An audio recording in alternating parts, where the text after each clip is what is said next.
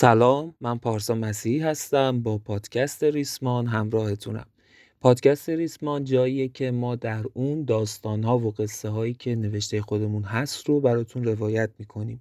این داستان ها ممکنه توی ژانرهای مختلف باشن از ادبیات گمان زن گرفته تا داستان های رئال و این اپیزود اپیزود هفتم از سریال بداهه هست. با عنوان رهایی و امیدوارم که با حال خوب این اپیزود رو بشنوید.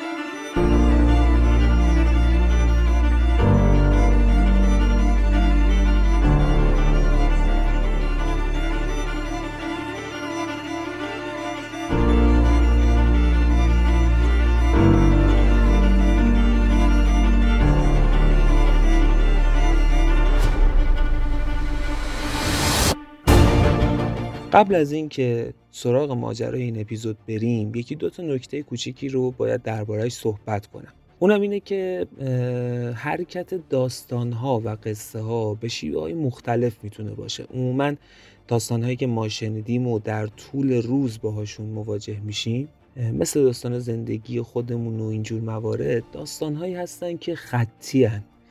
کاملا متوالی پیش میرن و سادگی توی نوع فرمشون وجود داره.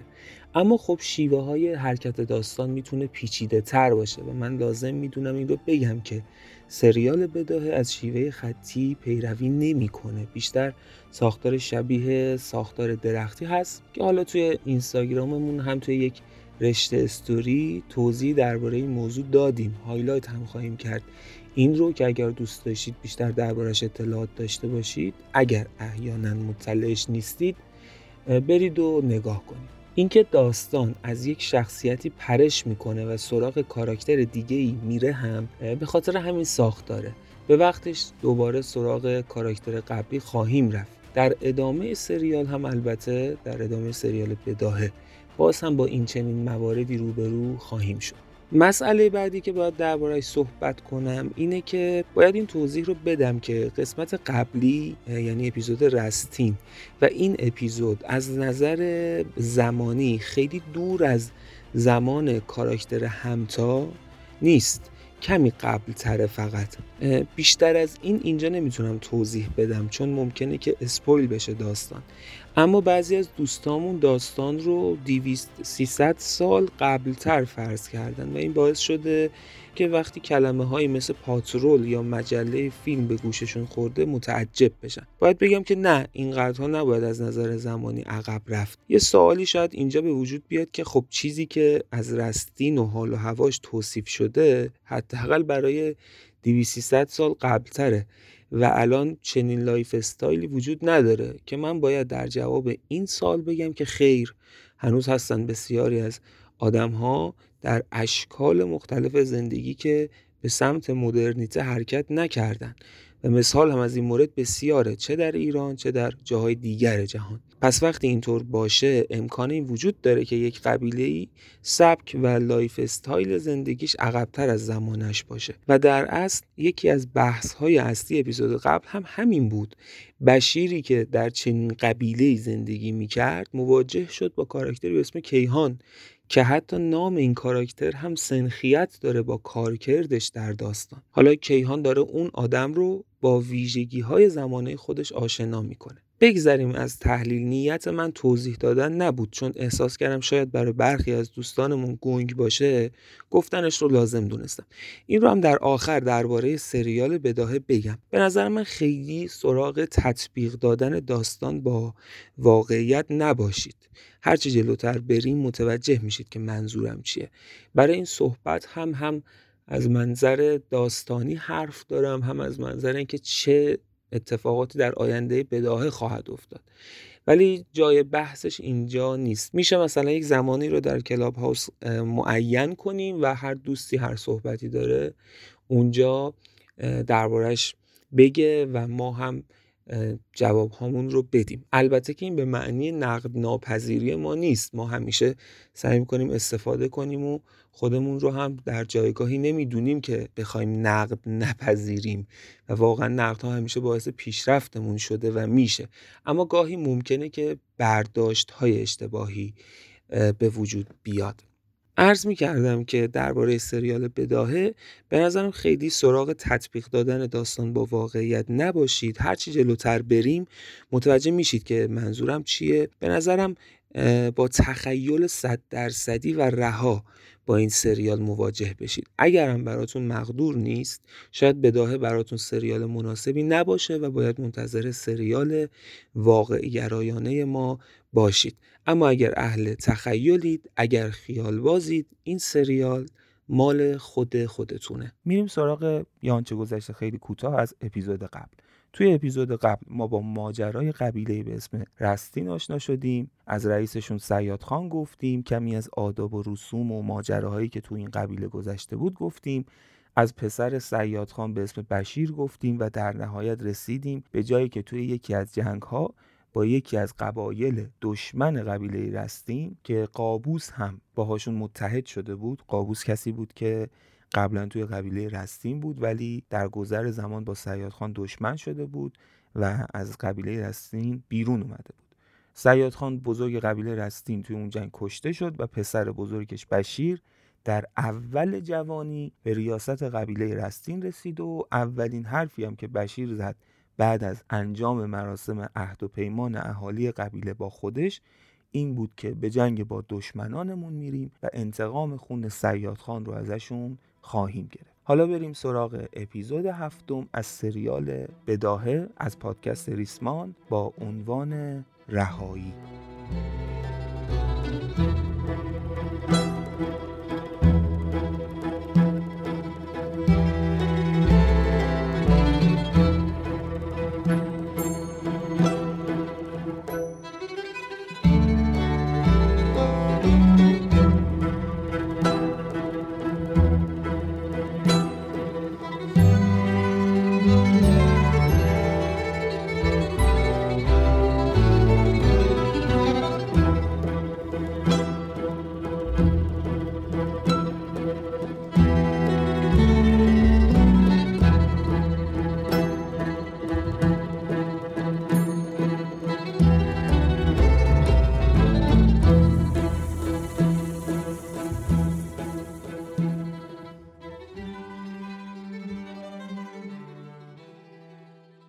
بعد از اون مراسم همه افراد قبیله رفتن که یک استراحت درست حسابی بعد از مدت ها بکنن. چون که مدتی بود که درگیر جنگ و سوگ سیاد خان بودن. اون شب تمام افراد قبیله به جز معدودی که معمور به نگهبانی بودن توی خوابی شیرین غرق بودن. قافل از اینکه بشیر پنهانی و بی سر و صدا چند نفر از مهمترین افراد جنگی قبیله رو از خواب بیدار کرد و به جلسه شبانه و مخفیانه فراخوند تا خبری رو بهشون بده. چند روزی از اون ماجرا گذشت. حالا ما می‌خوایم بریم سراغ قبیله فرسا همون قبیله ای که دشمن و رقیب رستین ها بودن و سیاد خان رو توی جنگ به قتل رسونده بودن. بزرگان قبیله فرسا توی سیاه چادرشون بعد از کشتن سیاد خان برنامه هر شبشون جشن و خوشحالی و پایکوبی بود. و خب یکی از افرادی هم که توی این جشن حضور داشت قابوس بود. همون آدمی که تو قسمت قبل ازش شنیدیم. همونی که یه موقعی جزو افراد سیاد خان بود ولی از قبیله دزدی کرد و فرار کرد و بعد هم تبدیل به دشمن درجه یک سیاد خان شد. اون شب برای بار چندم بود که یک بحثی دوباره بینشون صورت گرفت. یک حرفی دوباره بینشون زده شد و اونم این بود که الان تا قبیله رستین از مرگ سیاد خان ضربه خورده وقتش ما مجدد بهشون حمله کنیم و کارشون رو یکسره کنیم و کلا نابودشون کنیم. اما قابوس مثل همیشه مخالفت کرد و اون شب بهشون گفت که یک خبر جدیدی براتون دارم. همونطور که پیش بینی کرده بودم رستین در حال پاشیدن از هم. قابوس از بعد از جنگ اول میون رستین و فرسا که سیاد خان هم توی اون جنگ کشته شد به بزرگان فرسا گفته بود که حمله کردن مجدد به رستین کار اشتباهیه. اون براشون توضیح داده بود که درسته که اونا بزرگشون و رهبرشون سیاد خان رو از دست دادن ولی هیچ وقت رستین رو توی جنگاوری نباید دست کم گرفت. اونها هر کدومشون می‌تونن به اندازه یک لشکر کاربرد داشته باشن و ما نباید بیگدار به آب بزنیم. کما اینکه قابوس پیش بینی کرده بود که رستین از داخل بعد از سیاد خان شروع به از هم پاشیدن خواهد کرد. چون که اینطور تحلیل می‌کرد که پسرش بشیر بسیار بی تجربه و ناتوانه و افراد دیگه حتما تلاش خواهند کرد که قدرت رو از دست بشیر بیرون بکشن اون شب قابوس به بزرگان قبیله فرسا گفتش که به گوشش رسیده که قادر اگه خاطرتون باشه توی اپیزود قبل اسم قادر رو اووردیم اونجایی که بشیر یونس رو کت خدا یونس رو کشته بود. قادر رفت بهش دلداری داد. خلاصه که به گوش قابوس رسیده بود که قادر یکی از افراد مهم قبیله رستین علیه بشیر شورش کرده و با تعداد قابل توجهی از افراد قبیله از اونها جدا شده و آماده شده برای حمله کردن به بشیر و افرادش. قابوس بلند بلند قهقهه زد و به بزرگان قبیله این حرفا رو زد و به صورت فاتحانه بهشون پوز اینو داد که پیش بینیش درست از آب در اومده. بزرگای قبیله فرسا هم همه شاد و شنگول از شنیدن این خبر چرا که دیگه با خودشون فکر کردن که یواش یواش کار رستین تمومه و دورشون به سر اومده. اما درست توی همون لحظه یک دفعه توی تاریکی شب صدای شلیک های مداوم به گوششون خورد.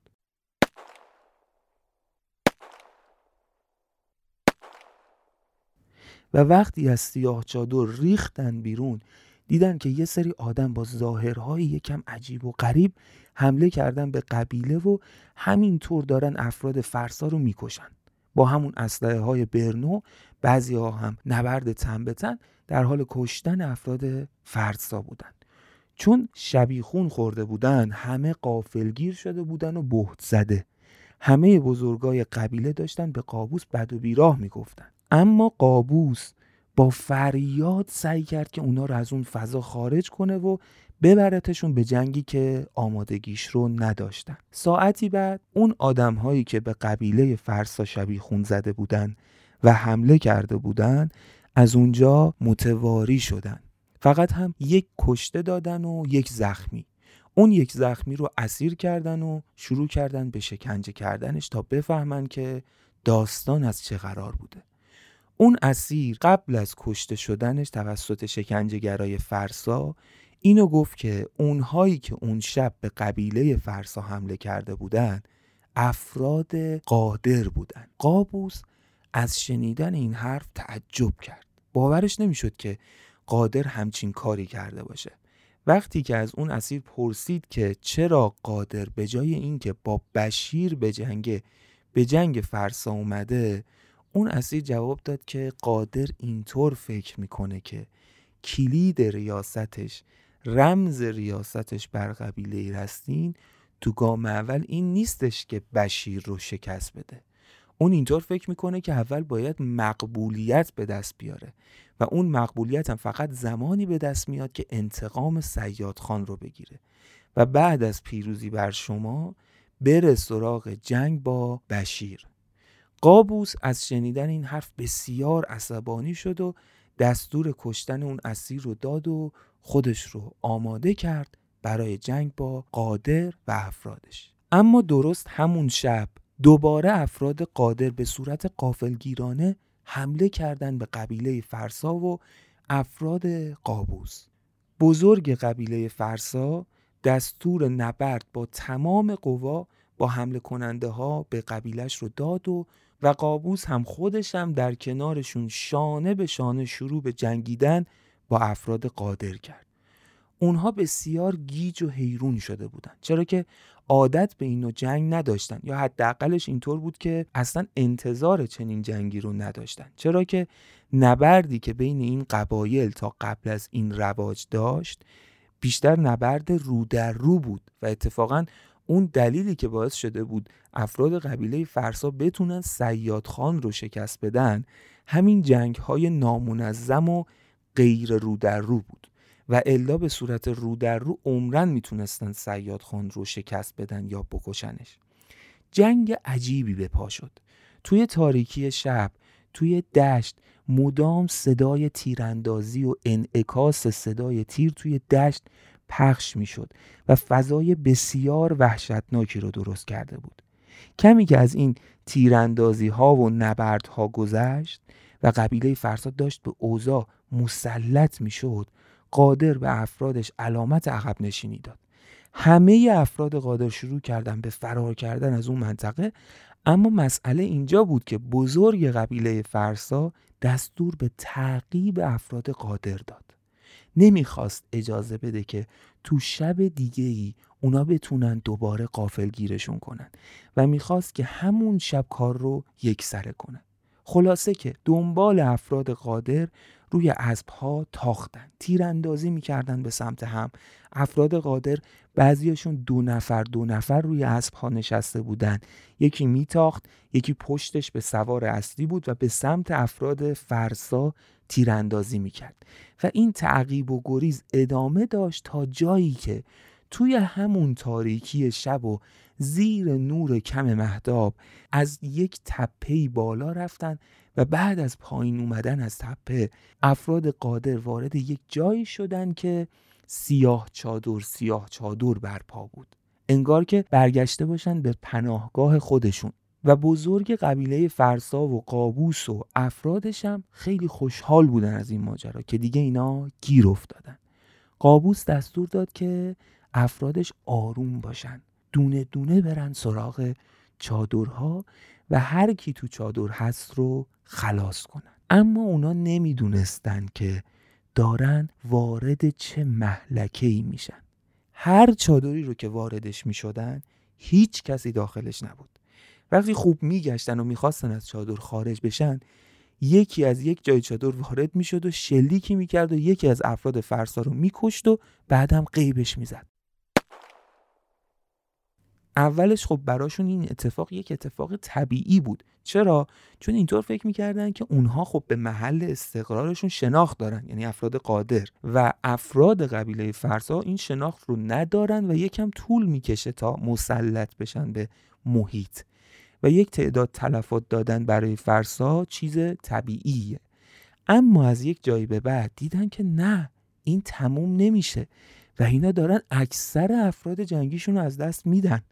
و مهمتر این که انگار که افتادن توی یک هزار تویی که ته نداره. چون قابوس و بزرگ قبیله فرسا دیگه اصلا دسترسی به افرادشون نداشتن. انگار گمشون کرده بودن. قابوس سعی می‌کرد افرادش رو پیدا کنه. از طرفی از سر صدا کردن میترسید چون موقعیتش لو می‌رفت و هی تلاش می‌کرد که افرادش رو پیدا کنه و از اون محلکه نجاتشون بده اما کار از دستش در رفته بود.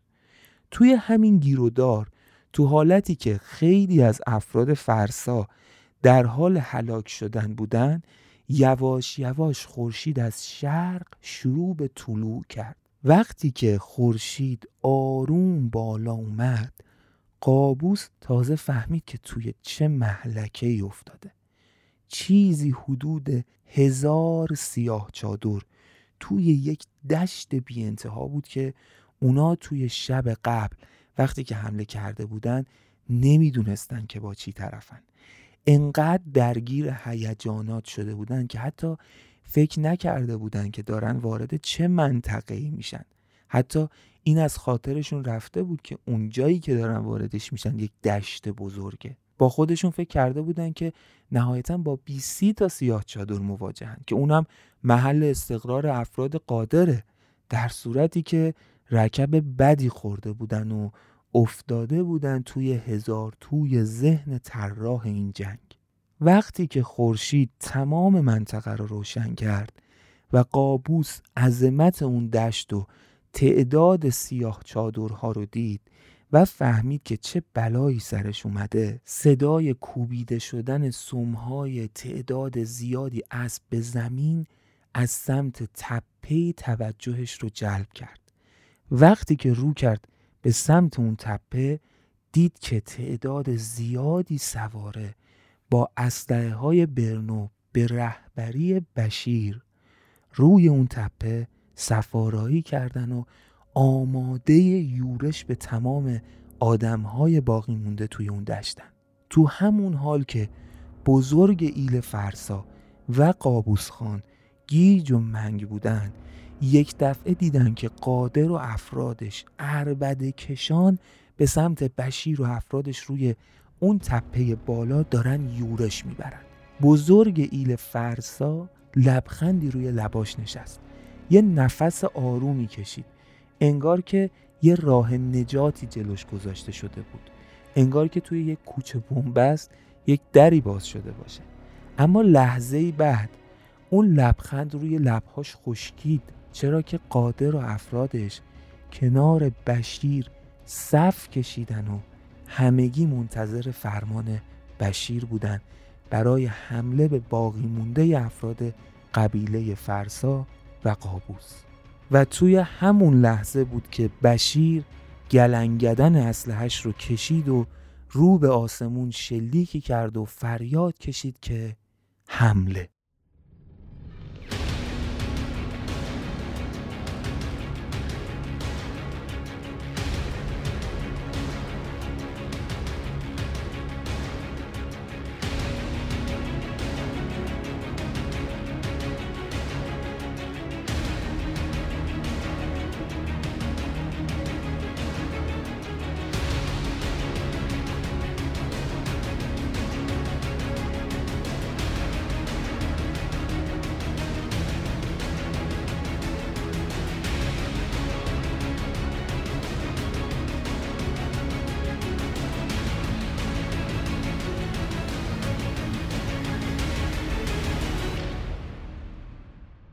نتیجه جنگ مشخص دیگه. پیروزی قاطعانه بشیر و قبیله رستین بر قبیله فرسا و از بین رفتن قبیله فرسا. حتی تقریبا تمامی افراد قابوس هم از بین رفتند و فقط خود قابوس اون هم تو حالتی که بسیار آسیب دیده بود تونست از محلکه فرار کنه و کسی نمی‌دونست چه اتفاقی براش افتاده و چه سرنوشتی داشته. حالا سوالی که اینجا پیش میاد اینه که ماجرا از چه قرار بوده؟ داستان از این قرار بود که همون شبی که اول اپیزود گفتیم که همه افراد رستین به خواب رفتن و بشیر سراغ مهمترین افراد جنگی قبیله رفت و پنهانی باهاشون جلسه گذاشت شروع به ریختن یک نقشه ای کرد و از طرحش برای جنگ با قبیله فرسا و قابوس به اون افراد گفته بود. داستانم از این قرار بود که قبیله رستین همیشه توی جنگهاش رو در رو جنگ می‌کرد و فاتحانه با سلابت دلیلش هم این بود که این مدل جنگ انگار تاکتیک ثابت این قبیله شده بود از زمان ریاست فردی به اسم جبارخان به قبیلهشون. کسی که قدرت اصلی رو در زمان خودش به قبیله رستین داده بود جبارخان بود. جبارخان بود که کاری کرده بود تا بقیه از قبیله رستین بترسن. تزش هم این بوده که درسته که مستقیم جنگ کردن و هیاهو کردن و اینها باعث میشه که در تیر رس قرار بگیری و تلفات بیشتری بدی تا اینکه شما پنهان باشید تو فضاهای مختلف و جنگ کنید. اما در دراز مدت این مدل جنگیدن در صورتی که پیروزی های پی در پی با خودش داشته باشه باعث رعب و وحشت رقیب و دشمن میشه همیشه. و جبارخان هم از این تاکتیک جواب گرفته بود. توی چند جنگ اولش تلفات بالایی داده بود اما ایستادگی کرده بود به همراه افرادش و پیروز شده بود. و از یک جایی به بعد همین که اسبهای قبیله رستین شروع کردن به تاختن رعب و وحشت میافتاد به دل دشمن و حریفشون. و همین از دست دادن روحیه توی اکثر موارد باعث شکستشون می‌شد. پس فهمیدیم که این تاکتیک رو در رو جنگ کردن و ترسوندن حریف از زمان جبارخان که یکی از رؤسای قدیمی قبیله رستین بوده تو قبیله رستین باب شده بود. بشیر اما اون شب از تک تک افرادی که توی اون جلسه حضور داشتن پرسید به نظرتون چرا توی اون جنگ سیاد خان شکست خورد و چرا سیاد خان کشته شد؟ همه جواب داده بودن که به خاطر ناجوانمردی قبیله فرسا توی جنگ ما شکست خوردیم و سیاد خان کشته شد. بشیر به همهشون پوزخندی زد و گفت که نه ما فقط به خاطر هوش قبیله فرسا و قابوس شکست خوردیم. سیاد خان جنگ رو به هوش اونها باخت. آدمایی که توی اون جلسه بودن بهشون برخورد. اصلا فکر نمی‌کردن که بشیر همچین چیزی بگه. بشیرم که از روی چهرهشون خونده بود که چه سری در درون دارن بهشون گفت که از این حرف من ناراحت نشید. ما اگر واقعیت ها رو نپذیریم قطعا در آینده هم شکست می‌خوریم. من شنیدم که جبارخان یک روز این شیوه از جنگ رو توی قبیله ما باب کرد. به این دلیل که می‌خواست همه از ما بترسن. یعنی این کار صرفا از روی شجاعت و نترسی نبوده از روی هوش بوده. و ما سالهاست که همین تاکتیک رو داریم توی جنگ هامون به کار می‌بریم و وقتشه که تغییرش بدیم. ما شکست خوردیم. یک شکست بزرگ. ما بزرگ قبیلمون رو از دست دادیم. و اگر می‌خوایم بازنده نشیم باید شیوه جنگمون رو تغییر بدیم. ما باید از فریب استفاده کنیم. ما باید از تاکتیک های جدید جنگی استفاده کنیم. شاید شماها شاید تک تکتون این نوع از جنگ رو این نوع از شیوه های جنگی رو ناجوان مردانه بدونید. اما از وقتی که اسلحه و تفنگ وارد جنگ های انسان ها شده دیگه هیچ جنگی جوان مردانه نیست. بماند که از نظر خود من هیچ جنگی هیچ جنگی جوان مردانه نیست. حرفای بشیر باعث شد که به فکر فرو برن و متأثر بشن. بشیر هم همونجا میخش رو محکم کوبوند و شروع کرد به گفتن نقشش. اون گفتش که ما باید از تاکتیک های پارتیزانی توی جنگ با اونها استفاده کنیم و فریبشون بدیم و ادامه داد که برای اینکه نتونن راحت دستمون رو بخونن و مدام گیج بشن باید یک شایعه ای رو راه بندازیم. دوباره رو کرد به افراد اون جلسه و گفتش که یک سوال دیگه می‌خوام ازتون بپرسم. لطفا به هم صادقانه جواب بدید. به نظرتون من جانشین با ارزه و مناسبی برای سیاد خان هستم یا نه؟ همشون تقریبا یک حرفی رو زدن. گفتن که قبل از شنیدن حرفای امشبت ما شک داشتیم به اینکه تو بتونی راه سیاد خان رو ادامه بدی. اما الان طور دیگه ای فکر می‌کنیم. بشیر هم اونجا بشکنی زد و گفتش که من دقیقا همینو می‌خوام. این اون چیزیه که ما باید ازش استفاده کنیم. دشمنمون فکر می‌کنه که من یه آدم بیورزم اونا هیچ شناختی از من ندارن. اونا فکر می‌کنن که من یک جوون خامم و نمی‌تونم از عهدهشون بر بیام. باید بذاریم اتفاقا همین فکر رو بکنن. الان وقت این نیست که آوازه سلابتی از من جایی پخش بشه و من رجز خانی کنم. الان اونا باید فکر کنن که من یک بی ارزم من یه نقشه دارم که باید هممون عملیش کنیم. اون وقت شروع کرد به گفتن اینکه شایعی پخش کنن که قادر از قبیله جدا شده با افرادی و می‌خواد که قبیله رستین رو توی مشتش بگیره و با بشیر بجنگه.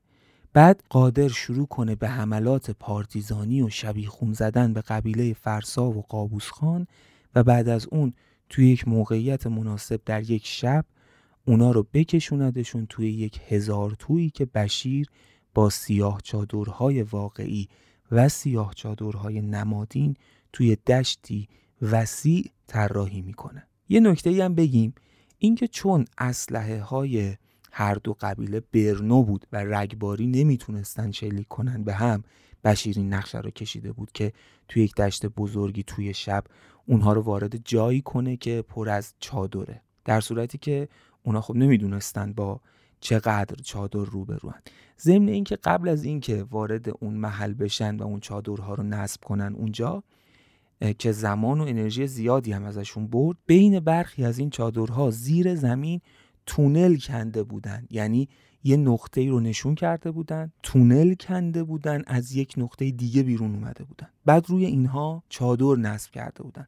و خودشون می‌دونستن که هر کدوم از این چادرها به کدوم چادر دیگه راه داره.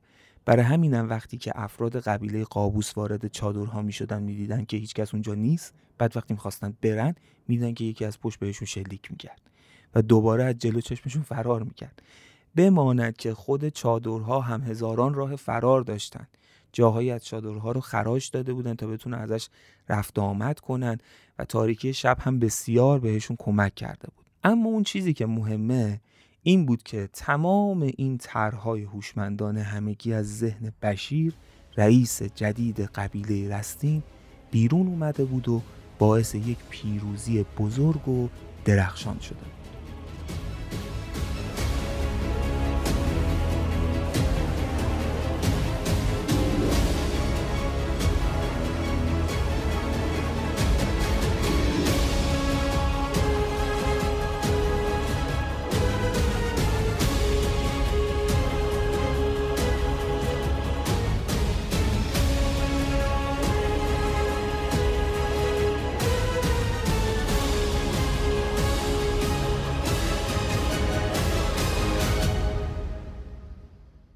وقتی که بشیر و مردان جنگیش از جنگ برگشتن تمام قبیله به جشن و پایکوبی مشغول شدند.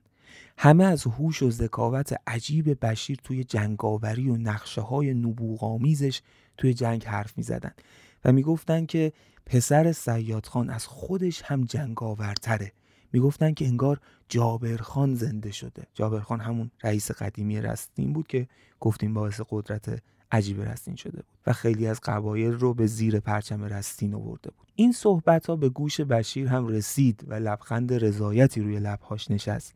اما خود بشیر اینطور فکر می‌کرد که این نبوغ بیشترش از مطالعاتی بوده که از شیوه ها و فنون مختلف جنگیدن و تاکتیک های جنگی و هنرهای رزمی کسب کرده. حین همون جشن و پایکوبی بشیر از همه خواست که ساکت بشن تا چند دقیقه رو صحبت کنه. شروع کرد به صحبت کردن و تشکر کردن از همه افراد قبیله و در نهایت چیزی رو گفت که همه جا خوردن.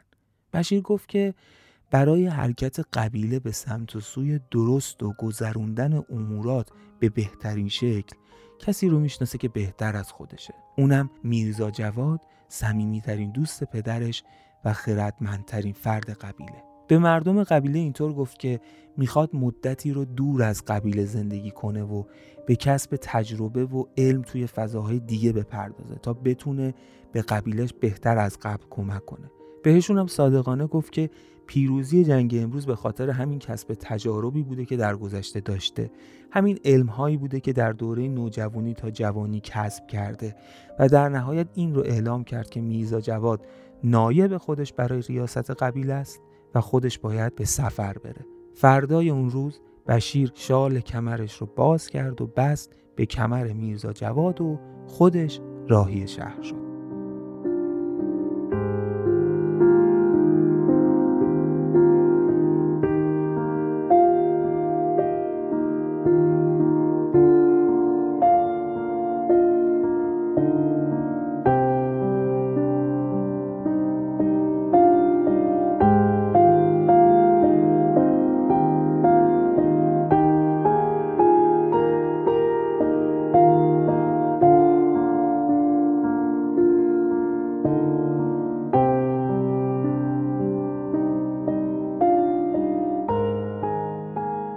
بشیر رفت به شهر و سعی کرد یک زندگی دیگری رو در کنار زندگی که داشت به صورت جدی شروع کنه. دیگه با توجه به توانایی هایی که به دست آورد و تمرینایی که کرد شروع کرد به درس خوندن و خیلی سریع مقاطع رو پشت سر گذاشت.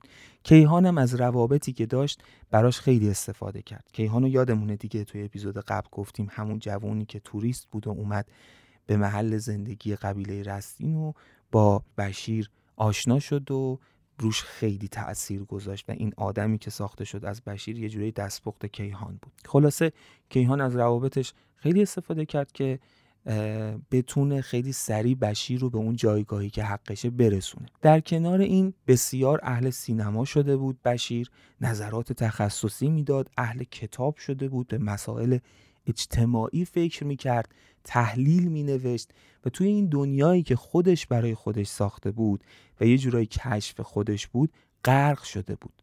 مدت طولانی هم شده بود که به قبیلش سر نزده بود. استراب داشت از این بابت.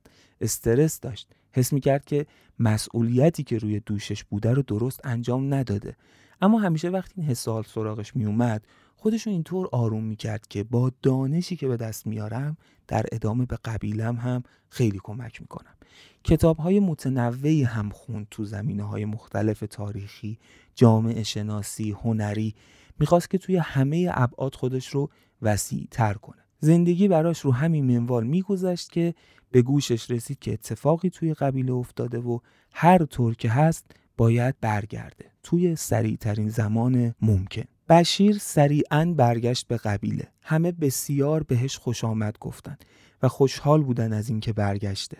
اما بشیر از نگاه ها فهمید که اتفاقی افتاده. یک راست رفت پیش میرزا جواد و میرزا جوادم با تکنیک های خاص خودش اول یکم فضا رو فراهم کرد که یه وقت بشیر از کوره در نره و کاری نکنه که بعدا ازش پشیمون بشه و بعد بهش اون چیزی رو که باید بگر و گفت. میرزا جواد به بشیر گفتش که ماجرا از این قراره که همون طوری که می‌دونی از قدیم الایام بنای ازدواج خواهرت اقلیما با پسرموت مسیب بسته شده بوده. مسیب تو نبوده تو برای ازدواج رسمی اقدام کرده اما خواهرت چیزی گفته که باعث لطمه به آبروی تو و سیادخان مرحوم و خاندانتون شده. بشیر به سرعت پرسید که چی گفته. میرزا جواد جواب داد که خواهرتون متاسفانه با اصرار گفته که به کس دیگه علاقه داره و نمی‌خواد با مسیب ازدواج کنه و می‌خواد با اون کسی که دوستش داره ازدواج کنه. و الانم همه اهالی قبیله دارن راجع به این ماجرا و خواهرت صحبت می‌کنن. چشمای بشیر سرخ شدن. عصبانی شد. به میرزا جواد گفتش که میرزا تا چند دقیقه دیگه می‌خوام همه اهالی قبیله رو جمع کنی به علاوه مسیب و اقلیما میرزا جواد اطاعتی کرد و اومد بره که بشیر صداش زد. گفت لطفا شال رو به من بده. میرزا جواد نگاهی به شال کمرش انداخت بازش کرد و اونو به دستای بشیر داد و از سیاه چادر بیرون رفت. ماجرا از این قرار بود که قبل از سیاد خان فردی رئیس قبیله رستیم بود به اسم سولت خان. که برادر بزرگتر سیاد خان بود.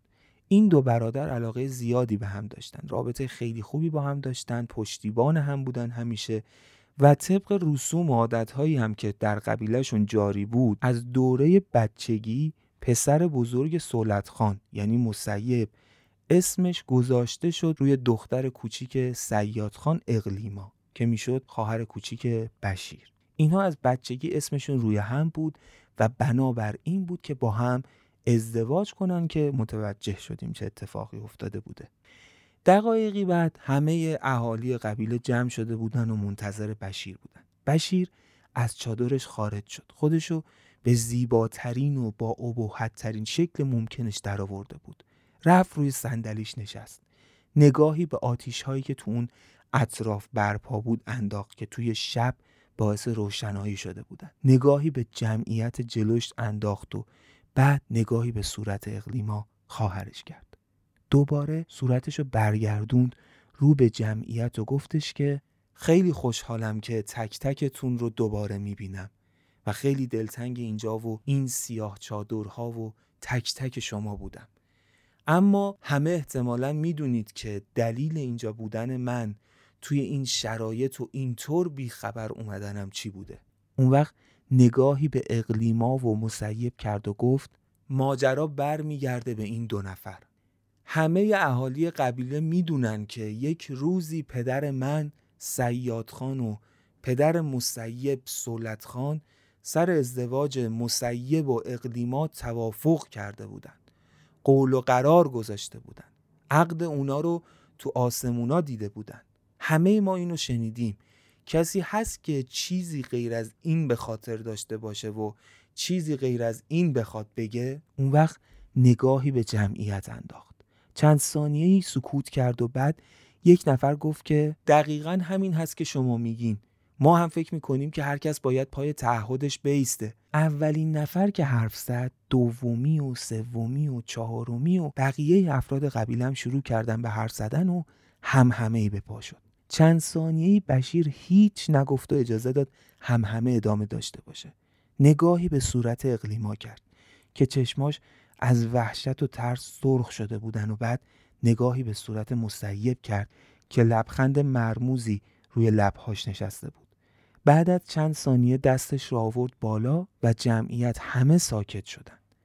رو به اقلیما کرد و بلند گفتش که مگه تو اینها رو نمی‌بینی؟ مگه نمی‌دونی که اسم تو و مسیب از بچگی کنار هم برده شده؟ اقلیما توی چشمهای بشیر نگاه کرد و اشک توی چشماش جمع شد اما هیچی نگفت. بشیر دوباره بهش گفت جواب من رو بده با تو صحبت می‌کنم.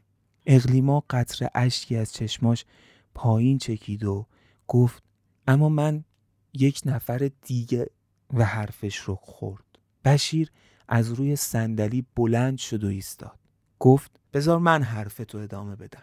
اما تو یک نفر دیگر رو دوست داری. درسته؟ اقلیما هیچ جوابی نداد. بشیر دوباره پرسید درسته؟ گریه اقلیما شدت گرفت. بشیر فریاد کشید اقلیما با تو هم جواب من رو بده. درسته؟ اقلیما جواب داد آره درسته. من لعنتی یک نفر دیگر رو دوست دارم. من هیچ علاقه ای به مسیب ندارم. اگه یک روزی پدر من و پدر مسیب تصمیم گرفتن که من با کی زندگی کنم و کی شوهرم بشه پس حق من از این دنیا چیه؟ حق من از این زندگی چیه؟ من هم باید بشینم و یک روزی برای بچم تصمیم بگیرم. اون هم اگر پدرش بذاره که من دخالتی توی تصمیم گیریش داشته باشم من حق ندارم شوهرم رو انتخاب کنم؟ آره می‌دونم که من مایه ننگ این قبیلم می‌دونم که من مایه خجالت تو هم بشیر. آماده مرگم. دستور بده منو بکشن. اما من با کسی زندگی نمی کنم که هیچ علاقه ای بهش ندارم.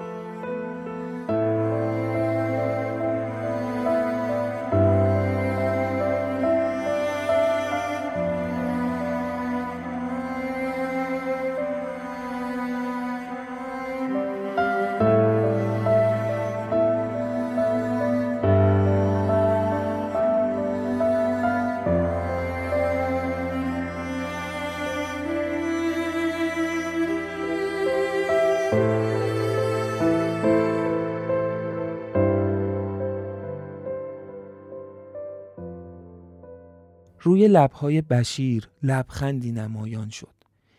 نگاهش از اقلیما گرفت و رو به جمعیت کرد و با قراترین صدایی که داشت با محکمترین حالت ممکن شروع کرد به حرف زدن. من امشب از راه دور خودم و سراسیمه نرسوندم که به حماقت هایی که توی این قبیله وجود داشته همچنان ادامه بدم. این که پدر من با تمام علاقه که بهش داشتم برای ازدواج دخترش از دوره بچگیش تصمیم بگیره. اینکه عموی بزرگ من سولت برای ازدواج پسرش از دوره‌ای که بچه است تصمیم بگیره یک اشتباهه ما نباید اسیر رسم و رسوم غلط و بیهوده باشیم. ما نباید اسیر تصمیم گیری های دیگران برای زندگیمون باشیم. ما نباید خودمون رو بدبخت کنیم به خاطر حرف دیگران به خاطر نگاه دیگران به خاطر خواسته های دیگران. اون وقت رو کرد به سمت اقلیما و گفت من به تو افتخار می‌کنم اقلیما. تو شجاعانه ترین کار و بهترین کار ممکن رو کردی. من به عنوان رئیس قبیله رستین حکمم مشخص و مبرهنه. تو با کسی ازدواج خواهی کرد که خودت بخوای. اون وقت صداش رو کمی آروم تر کرد و زل زد تو چشمای اقلیما و گفت اونم تو رو می‌خواد؟ اقلیما باورش نمی‌شد که بشیر این حرفا رو زده باشه و این برخورد رو کرده باشه. باز هم گریه می‌کرد. اما این بار اشک اشک شوق بود. به معنای آره سر و پلکهاش رو تکونی داد و بشیر بهش گفت که همین الان صداش کن بیاد جلو. لازم نبود که اقلیما صدا بزنه. بشیر جهانگیر رو که یکی از جوانهای درجه یک قبیله بود رو دید که داره از اون عقب جمعیت رو کنار می‌زنه تا خودش رو به بشیر و اقلیما برسونه.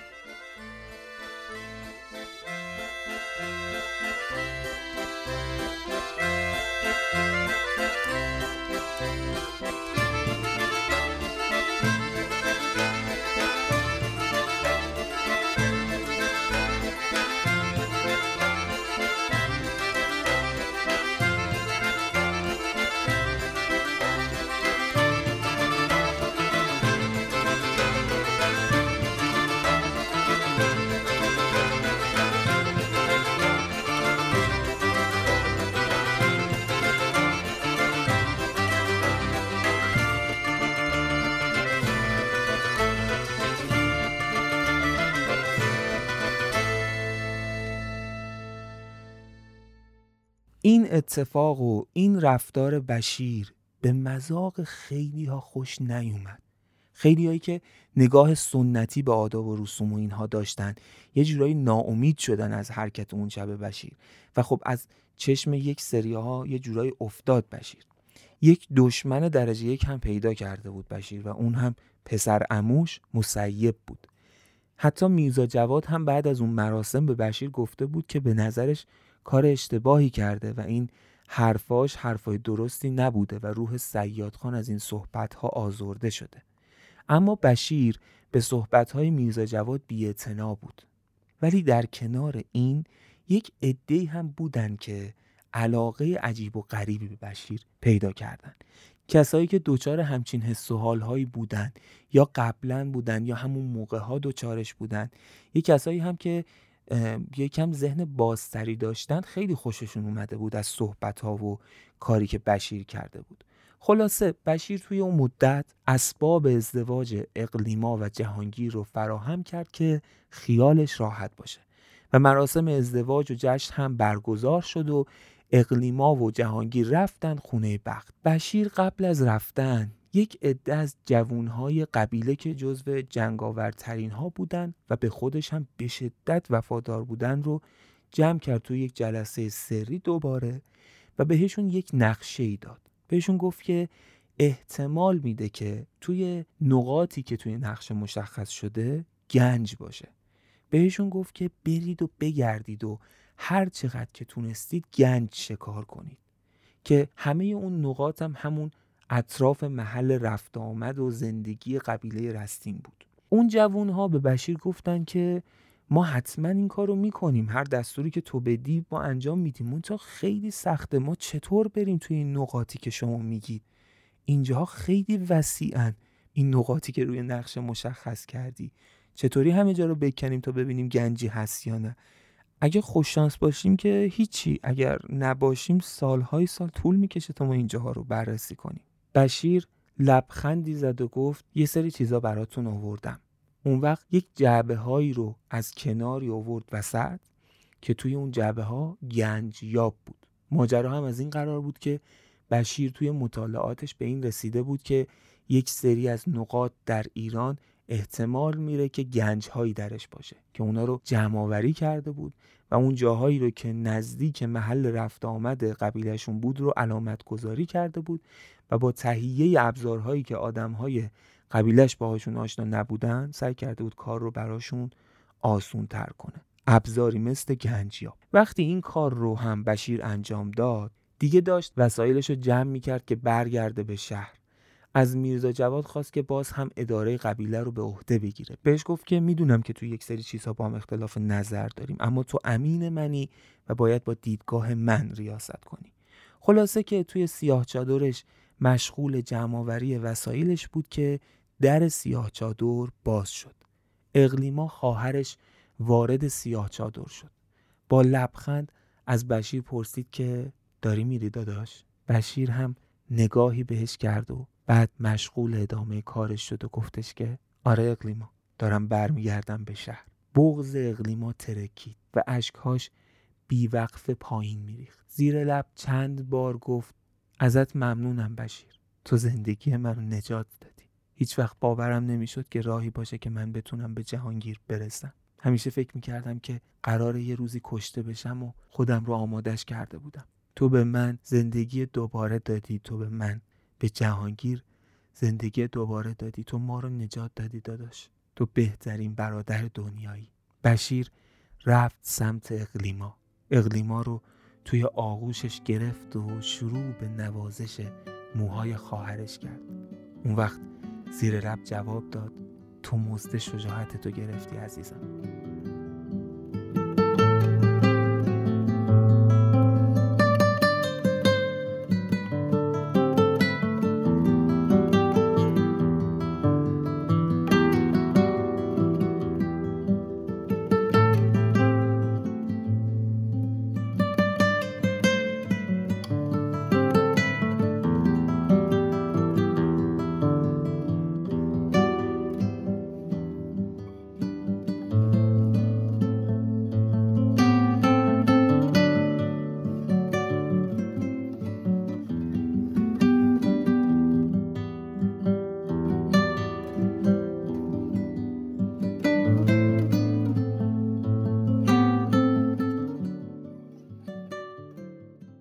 بشیر دوباره برگشت به شهر به همون زندگی پرداخت که دوستش داشت و بیوقفه و تشنوار خودشو مشغول کسب علم و دانش و مهارت کرد و توی اون مدت فهمیده بود که بیشترین چیزی که توی دنیا بهش لذت میده نوشتن درباره اتفاقات دیگره.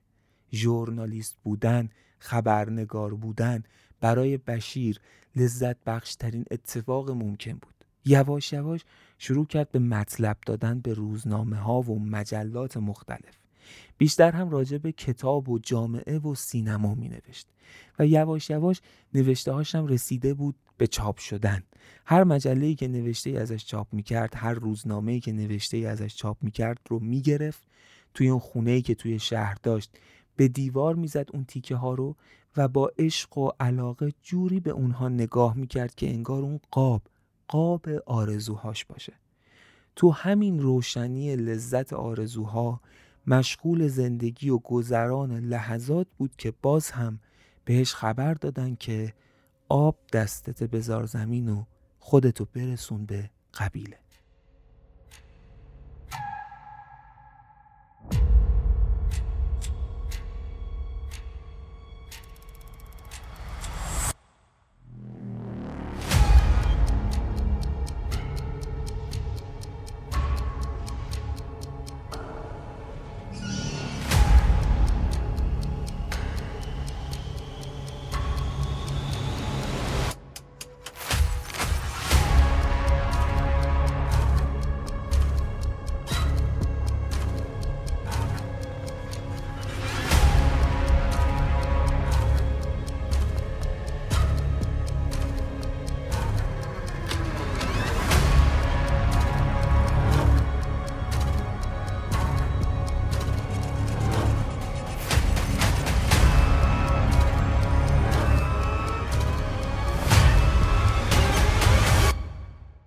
وقتی رسید به قبیله دید که یک عده از افراد قبیله جلوی ورودی سیاه چادرش کنار هم ایستادن و سراشون پایین. هیچ کس برعکس سری پیش به استقبال بشیر نیومده بود.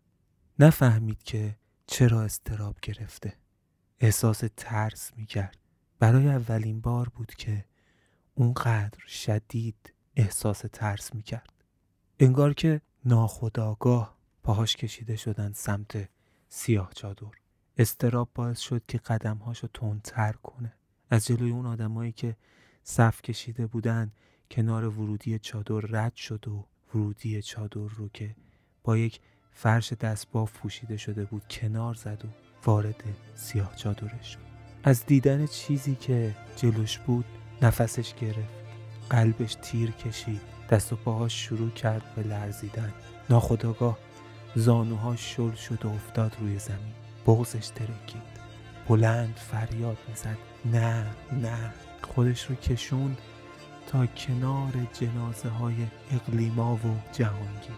از دیدن گلوی بریده اقلیما و بدن پاره شده جهانگیر از ضربات خنجر سوزشی توی معدش احساس کرد و در جا کمی اون طرفتر بالا بود سنگینی و سیاهی مصیبت مصیبت از دست دادن خواهرش اقدیما روی قلبش در لحظه به وجود اومد. امونش بریده شد و مثل یک بچه شروع کرد به گریه کردن. انگار که همه بغض هایی که از بچگیش تا اون موقع به خاطر مرد بودنش خفه شده بودن یک جا سر باز کرده بود و حالا اشک می شدن و می پایین. و تمام وجود بشیر می لرزید و می لرزید و می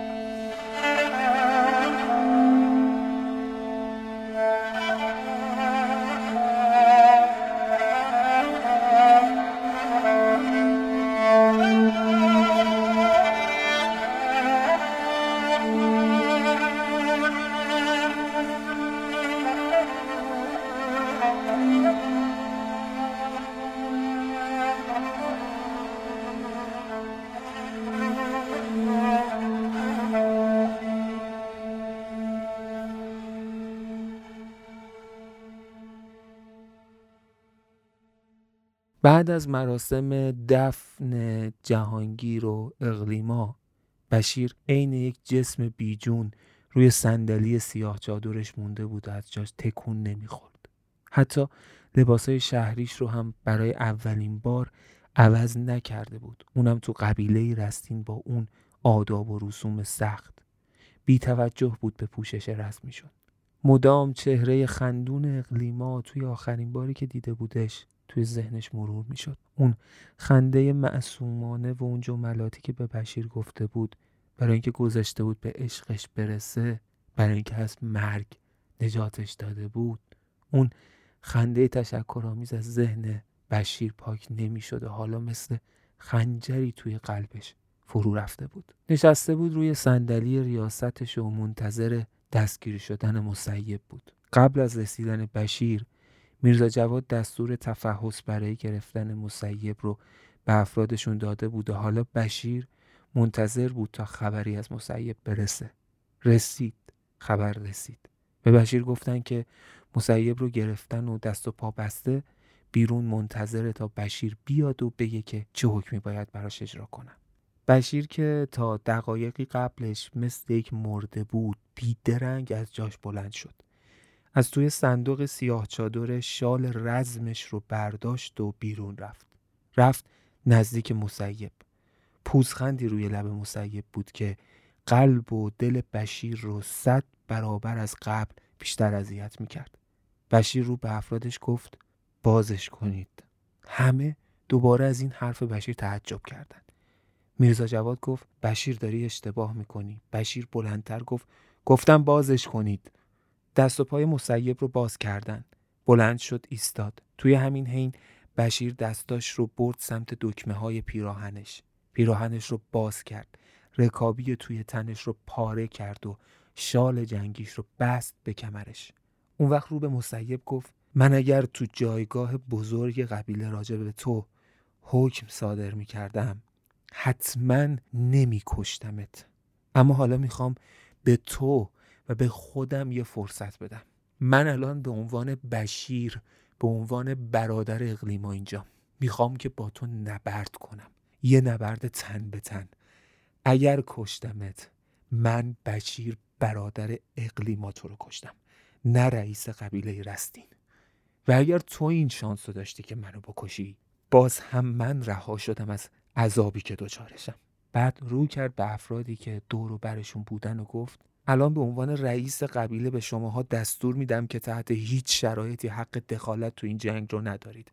حتی اگر من داشتم کشته می شدم به محض اینکه جملات بشیر تموم شد مسیب فریادی از اعماق وجودش کشید و به سمت بشیر حمله ور شد.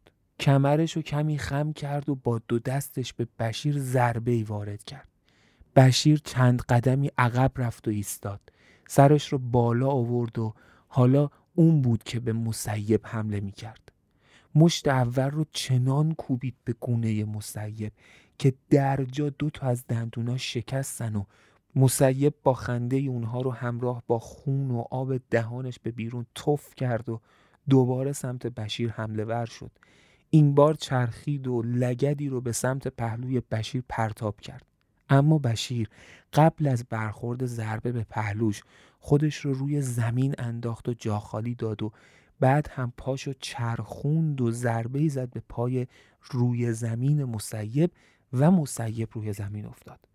بشیر خودش رو پرد کرد روی مسیب شروع کرد بیوقفه و پشت سر هم مشت کوبیدن به صورت و چشمها و دهان مسیب فریاد می‌کشید اربده می‌کشید و مشت می‌زد. همه فکر می‌کردن که کار مسیب به همین زودی تموم شده. اما مسیب هر دو دستش روی زمین می‌کشید تا دستش به قلب سنگی رسید. دستش رو بلند کرد و سنگ رو کوبید به گیجگاه و شقیقه بشیر. بشیر روی زمین پرد شد. این بار مسیب افتاد روی بشیر. هر دو دستش رو حلقه کرد دور گلوی بشیر و با تمام توان شروع کرد به فشار دادن. بشیر که از ضربه سنگ گیج شده بود یک لحظه به خودش اومد و دید هر لحظه راه نفسش داره کمتر و تنگتر میشه. سعی کرد با ضربات دستاش و پاهاش از اون حالت خودش را خلاص کنه اما انگار نمی‌تونست. انگار مسیب هم برای جنگیدن با بشیر کم دلیل نداشت. توی همون حالی که یواش یواش بشیر داشت به دست و پا زدن می‌رسید مسیب شروع کرد به گفتن حرفهایی. گفت تو فکر کردی اونی که داره انتقام می‌گیره تویی؟ نه پسرمو منم که مدت ها منتظر این فرصت بودم که هم انتقام خودم از توی حرومزاده بگیرم. که با سخنرانی اون روزت هم اقلیما رو از من گرفتی هم پشت کردی به همه رسم و رسوم های قبیله و عهد و پیمان بین پدرم و پدرت هم از اون پدر عوضی و حروم لغمت انتقام بگیرم. تو فکر کردی پدرت چطور به ریاست قبیله رسید؟ فکر کردی چی شد که سولت خانه بزرگ یه دفعه بر حسب یک حادثه کشته شد؟ حادثه؟ اون پدر تو سیادخان ملعون بود که سر بابای منو زیر آب کرد تا خودش به ریاست قبیله برسه. وقتی دیگه علاوه بر اقلیما حرف سیادخان هم به میون اومده بود انگار که کینه بشیر از مسیب چند صد برابر شد و همون باعث شد که انگار قدرتش چند برابر بشه. دستاشو انداخت دور مچهای دستهای مسیب و با تمام توان شروع کرد به فشار دادنشون و هل دادن دستاش تا گلوش از چنگ مسیب خارج کنه. درد به مچ دستای مسیب وارد شده بود و برای غلبه بر اون درد و غلبه بر بشیر فریاد می‌کشید. بشیر بالاخره موفق شد. دستهای مسیب از گلوش جدا شد و با وارد کردن یه نیرو به شکمش و بلند کردن بدنش از روی زمین تونست مسیب رو از خودش کنار بزنه. سریع بلند شد ایستاد. مسیب هم روبروش. این بار بشیر بود که با همه وجودش حمله ور شد به سمت مسیب و یک مشت دیگه به صورت مسیب کوبوند. وقتی مسیب از ضربه بشیر گیت شده بود بشیر ضربه دوم رو محکمتر به شکمش کوبید. مسیب ناخداگاه کمی خم شد که بشیر با زانو ضربه محکم به صورت مسیب کوبون. مسیب پرد شد روی زمین. بشیر شروع کرد دور مسیب چرخیدن و بلند فریاد کشید که حروم زاده گرفتن جون خواهرم بست نبود. حالا شروع کردی پشت پدر من. کسی که همه این جمع به درست کار بودنش قسم می‌خورن حرف می‌زنی. تو انقدر نمک نشناسی که تمام لطفای سیادخانه یادت رفته و اینطور نمک نشناسی می‌کنی و پشت سرش حرف می‌زنی وقتی دستش از دنیا کوتاهه. مسیب از زمین بلند شد و بلند قهقه زد. تو حالی که تمام بدنش از ضربات نبردی که داشت درد می‌کرد لابلای خنده ها و قهقه هاش گفت سیاد خان و درستکاری؟ آره نبایدم باور کنی چون اون پدر عوضی تو همه رو بازی داده بود یه جوری خودشو نشون داده بود که انگار بهترین آدم روی زمینه اما کسیفتر از اون نمی‌تونستی پیدا کنی فکر کردی قابوس خان کسی که همه اهالی قبیله به سرش قسم میخوردن چی شد که یک شب شد دزد؟ تو فکر کردی قابوس واقعا دزد بوده؟ اون وقت رو کرد به همه اهالی قبیله که اونجا ایستاده بودن و نبرد و تماشا می‌کردن و گفت قابوس هیچ وقت دزدی نکرده. منتها اون قابوس عوضی کسی بود که به پدر این دیوس کمک کرد که سر پدر من رو زیر آب کنن. به وعده جاه و مقام به وعده پول و ثروتی که سیاد خان بهش داده بود. رام سیاد شد و کمک کرد تا سر سولت پدر من رو زیر آب کنن. وقتی هم که این کارو کردن اون سیاد عوضی که می‌دونست اگر قابوس زنده بمونه همیشه یه خطر براش محسوب میشه نقشه کشید تا شبونه سرشو زیر آب کنه. اما قابوسم زرنگ بود و آدمای خودشو داشت. از تصمیم سیاد با خبر شد و شبونه فرار کرد برای اینکه جونشو نجات بده. نه اینکه دزدی کرده باشه. همه این داستان ها داستان های پدر تو سیاد خان بوده برای اینکه این مردم ساده رو گول بزنه. برید قابوس رو گیر بیارید و ازش بخواین براتون بگه ماجرا از چه قرار بوده. فکر می‌کنید برای چی قابوس تبدیل به دشمن درجه که سیاد خان شده بود؟ آره چون سیاد خان یه عوضی به تمام معنا بود که به برادر خودشم رحم نکرد. بشیر دیگه نفهمید که چی کار می‌کنه. اربده کشید که خفش و کسافت و دوباره به سمت مسیب دوید و خودش رو به پشت مسیب رسوند و لگد محکمی به کمر مسیب زد. مسیب با صورت به زمین افتاد. بشیر رفت روی کمرش نشست دستاشو انداخت دور گلوی مسیب و خودشو آماده کرد برای شکوندن گردن مسیب میرزا جواد دوید سمت بشیر و دست انداخت دور دستای بشیر و سعی کرد از روی مسیب بلندش کنه. بشیر فریاد می‌زد که ولم کن. میرزا جواد سریع به افراد قبیله گفت که بیان کمک. همه هجوم آوردن. به سمت بشیر رو کمک کردن که از روی مسیب بلندش کنن. میرزا جواد به افراد قبیله گفت مراقب باشید که فرار نکنه. اون وقت بشیر رو به زور کشید. کنار رو بهش گفتش که بشیر می‌دونم سخته برات شنیدن این حرف اما الان دیگه نباید بکشیش. یا همون اول باید دستور کشتنشو می‌دادی؟ یا الان که این حرفا رو زده تا وقتی که اثبات نکنی حرفاش غلطه نباید آسیبی بهش بزنی. به ضرر تموم میشه. به ضرر قبیله تموم میشه. بشیر به چشمای میرزا جواد نگاه کرد. میرزا جواد گفت بازم حرف حرف توه تو رئیس این قبیله ای من اگر حرفی می‌زنم فقط به خاطر تو و قبیلمونه بشیر نگاهش رو از اون میرزا جواد گرفت. یک صدایی تو وجودش انگار بهش می‌گفت که تو نباید به خاطر منافع شخصی کسی رو بکشی جون آدمی رو بگیری. انگار اون بشیری که همیشه بود توی وجودش داشت زنده می‌شد. چند قدم به سمت مسیب برداشت. به افراد قبیله گفت ولش کنید. یک اسب بهش بدید. افراد قبیله باز هم هاج و واج موندن از تصمیم بشیر. اما مثل همیشه از دستور رئیس قبیلهشون اطاعت کردند. وقتی اسب رو آوردن بشیر رو به مسیب گفت اگر جایی روزی ردی ازت ببینم پیدات می‌کنم و همون کاری رو باهات می‌کنم که با اقدیما و جهانگیر کردی. گورتو گم کن و یک جوری برو که انگار هیچ وقت نبودی. مسیب به سمت اسب حرکت کرد. افراد قبیله رهاش کرده بودند یک لحظه قدم تیز کرد به سمت یکی از افراد قبیله و خنجر توی شالش رو قاپید. افراد قبیله اومدن که حمله ببرن به سمتش اما بشیر گفت که ولش کنید. مسیب سوار اسب شد. با اون خنجر پیراهنش رو پاره کرد. خنجر رو برد سمت بازوی چپش. نماد قبیله رستین رو روی بازوش خراش داد. شبیه وقتی که آدمها برای عهد بستن و سوگند خوردن برای وفاداری به قبیله رستین بدنشون رو زخم می زدن. اون وقت خنجر رو انداخت روی زمین. دست راستش رو گذاشت روی خونی که از بازوش جاری شده بود. خون رو روی صورتش مالید.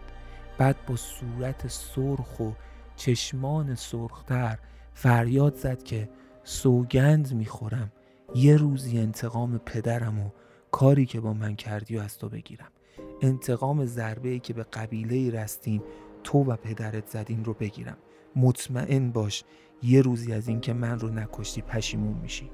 بعد اسبش رو هی کرد و از اونجا دور شد.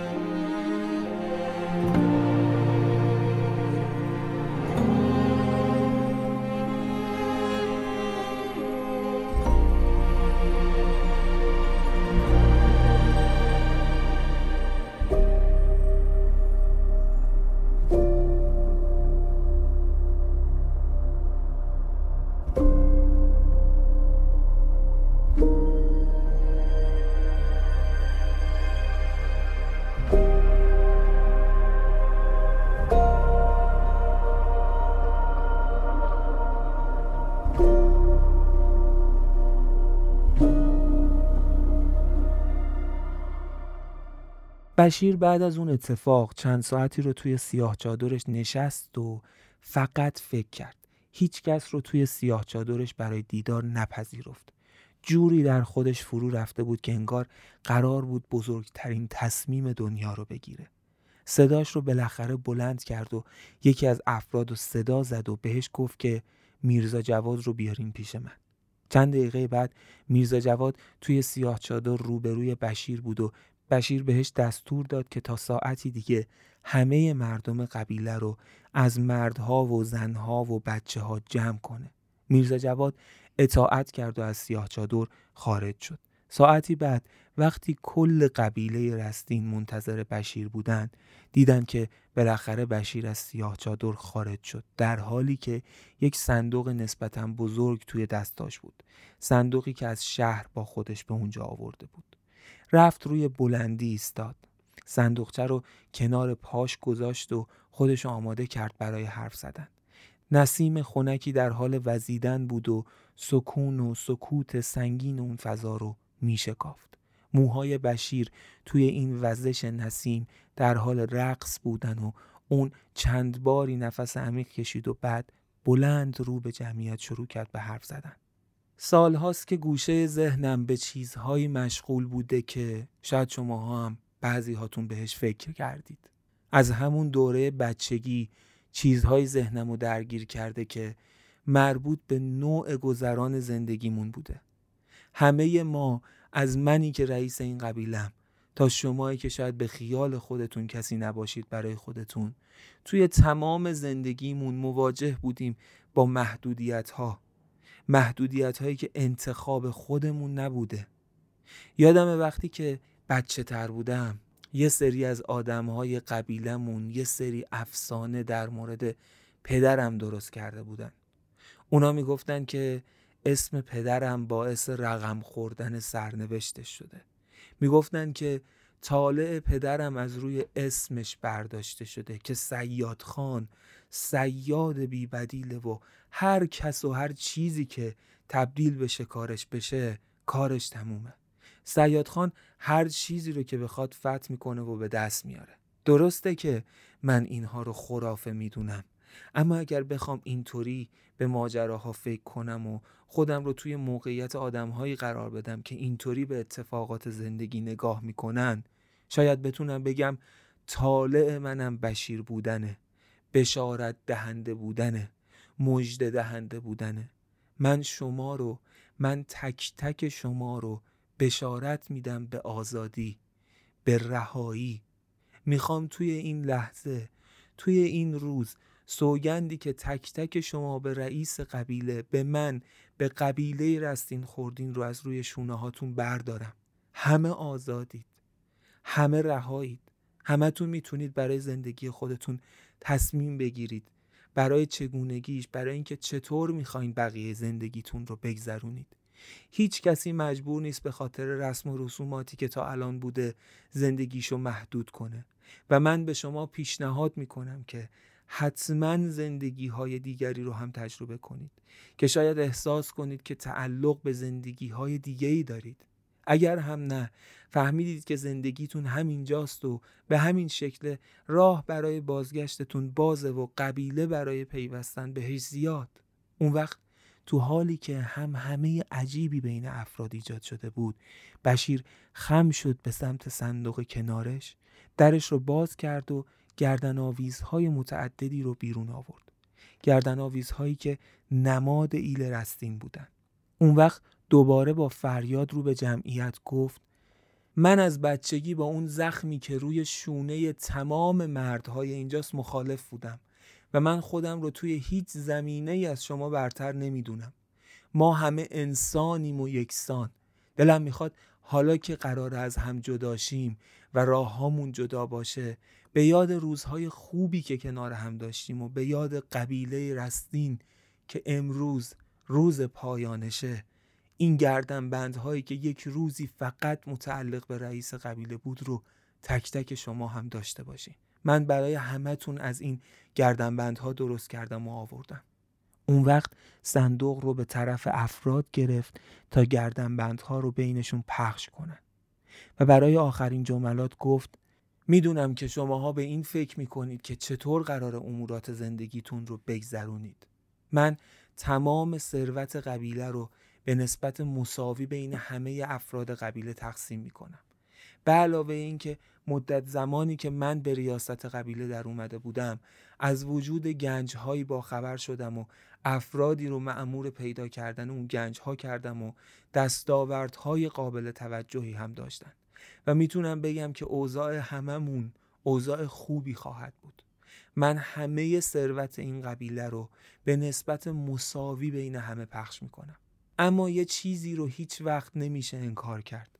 قبیله ما باعث شده بود که پشتمون به هم گرم باشه.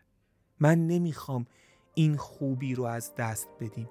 سعی کنین که ارتباطتون رو با هم حفظ کنید و اگر روزی اومد که اونقدر از هم دور شده بودیم که بی خبر از هم بودیم اگر کسی از ما هر کدوم از ما نیاز به کمک افراد قبیلش داشت باید کاری کنه تا بقیه افراد بفهمن که یکی از اعضای قدیمی قبیله رستین به کمکشون نیاز داره.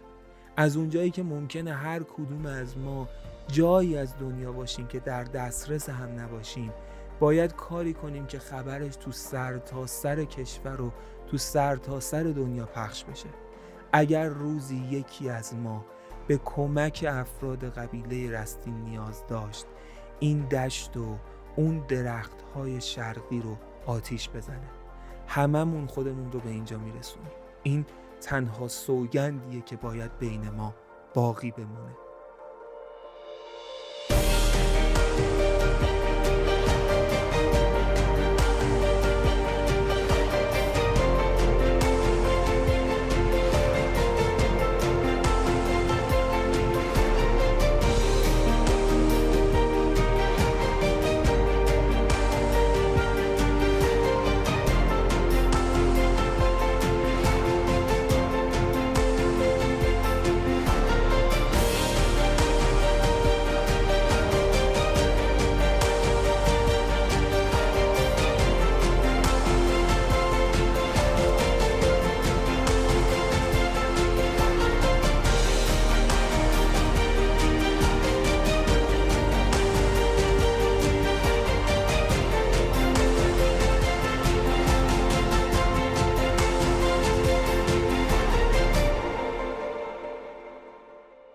بعد از اون روز پرهیاهو و پرخبر خیلی از افراد قبیله رستین راه زندگیشون رو تغییر دادن و برخی هم نه. بشیر هم با ثروتی که به دست آورده بود به تهران اومد و تصمیم گرفت که یک زندگی تماما جدید برای خودش درست کنه. یک خونه گرفت و تبدیل به یک ژورنالیست درجه یک شد. حتی برای اینکه زندگی قدیمش رو از جلوی چشمانش کنار ببره اسم خودش رو هم تغییر داد. اسمی رو برای خودش انتخاب کرد که از علاقش به یکی از شخصیت های شاهنامه می اومد بشیر از اون روز به بعد تبدیل شد به سهراب راستین.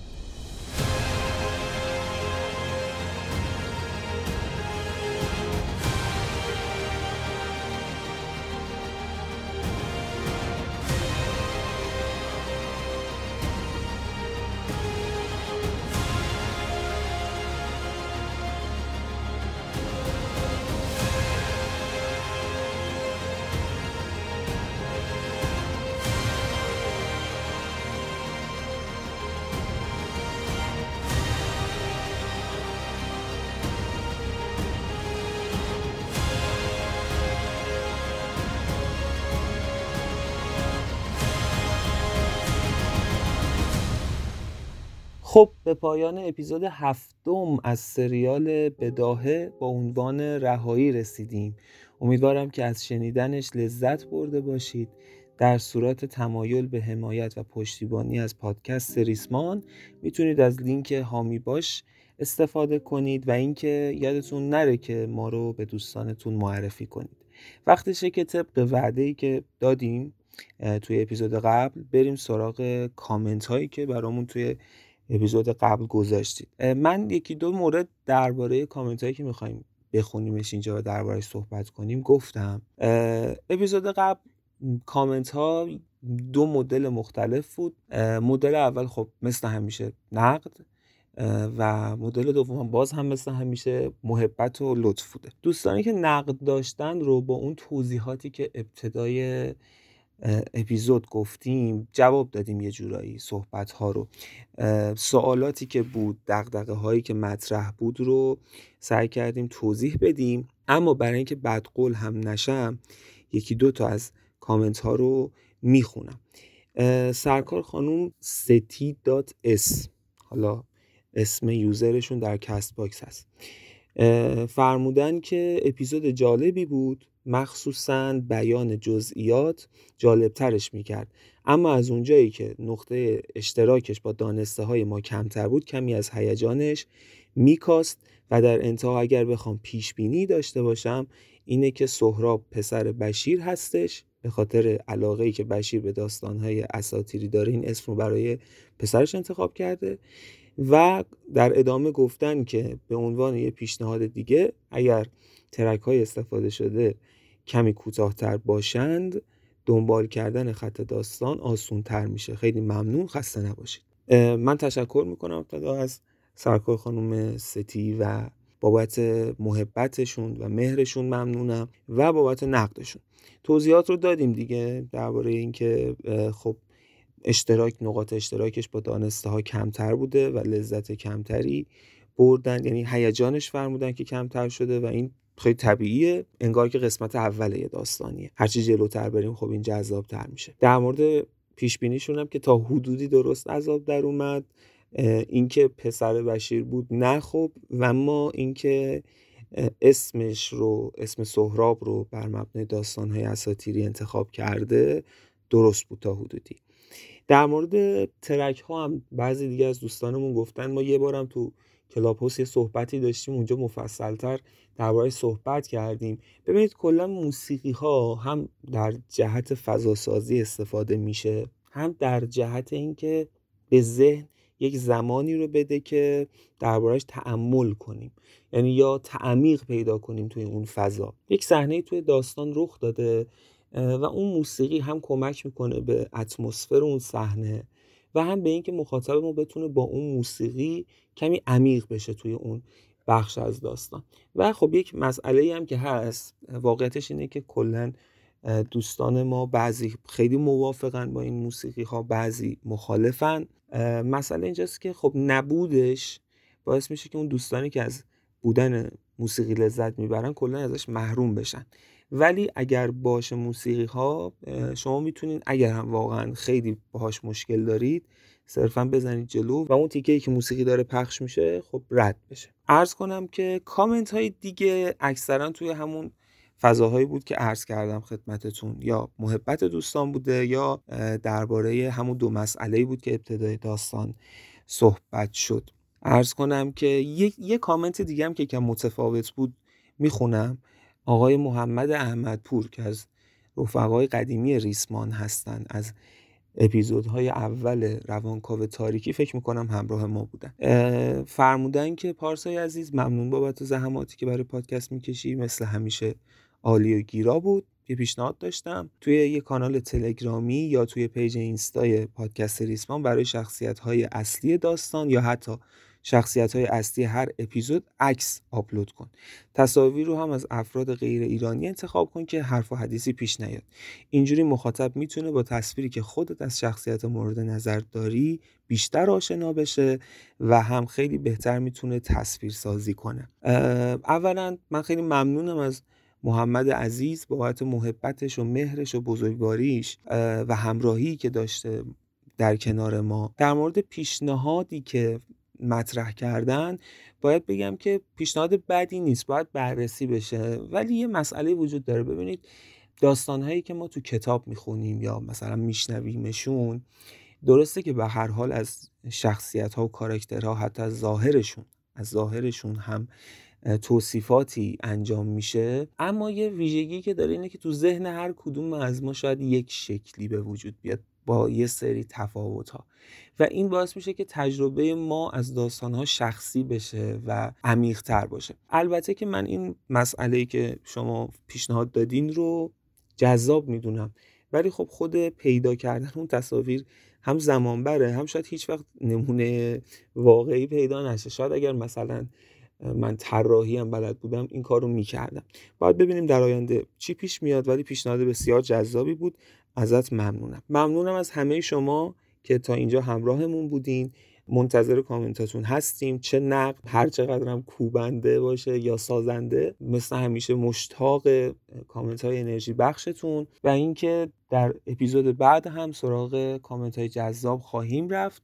اگر کامنتی از دستم در رفته که متفاوت بوده با صحبت هایی که کردم یعنی باید دربارش صحبت می‌کردم و از دستم در رفته عذرخواهی می‌کنم ولی در اپیزودهای بعدی هم این ماجرای کامنت خونی و بحث دربارهش ادامه خواهیم داد.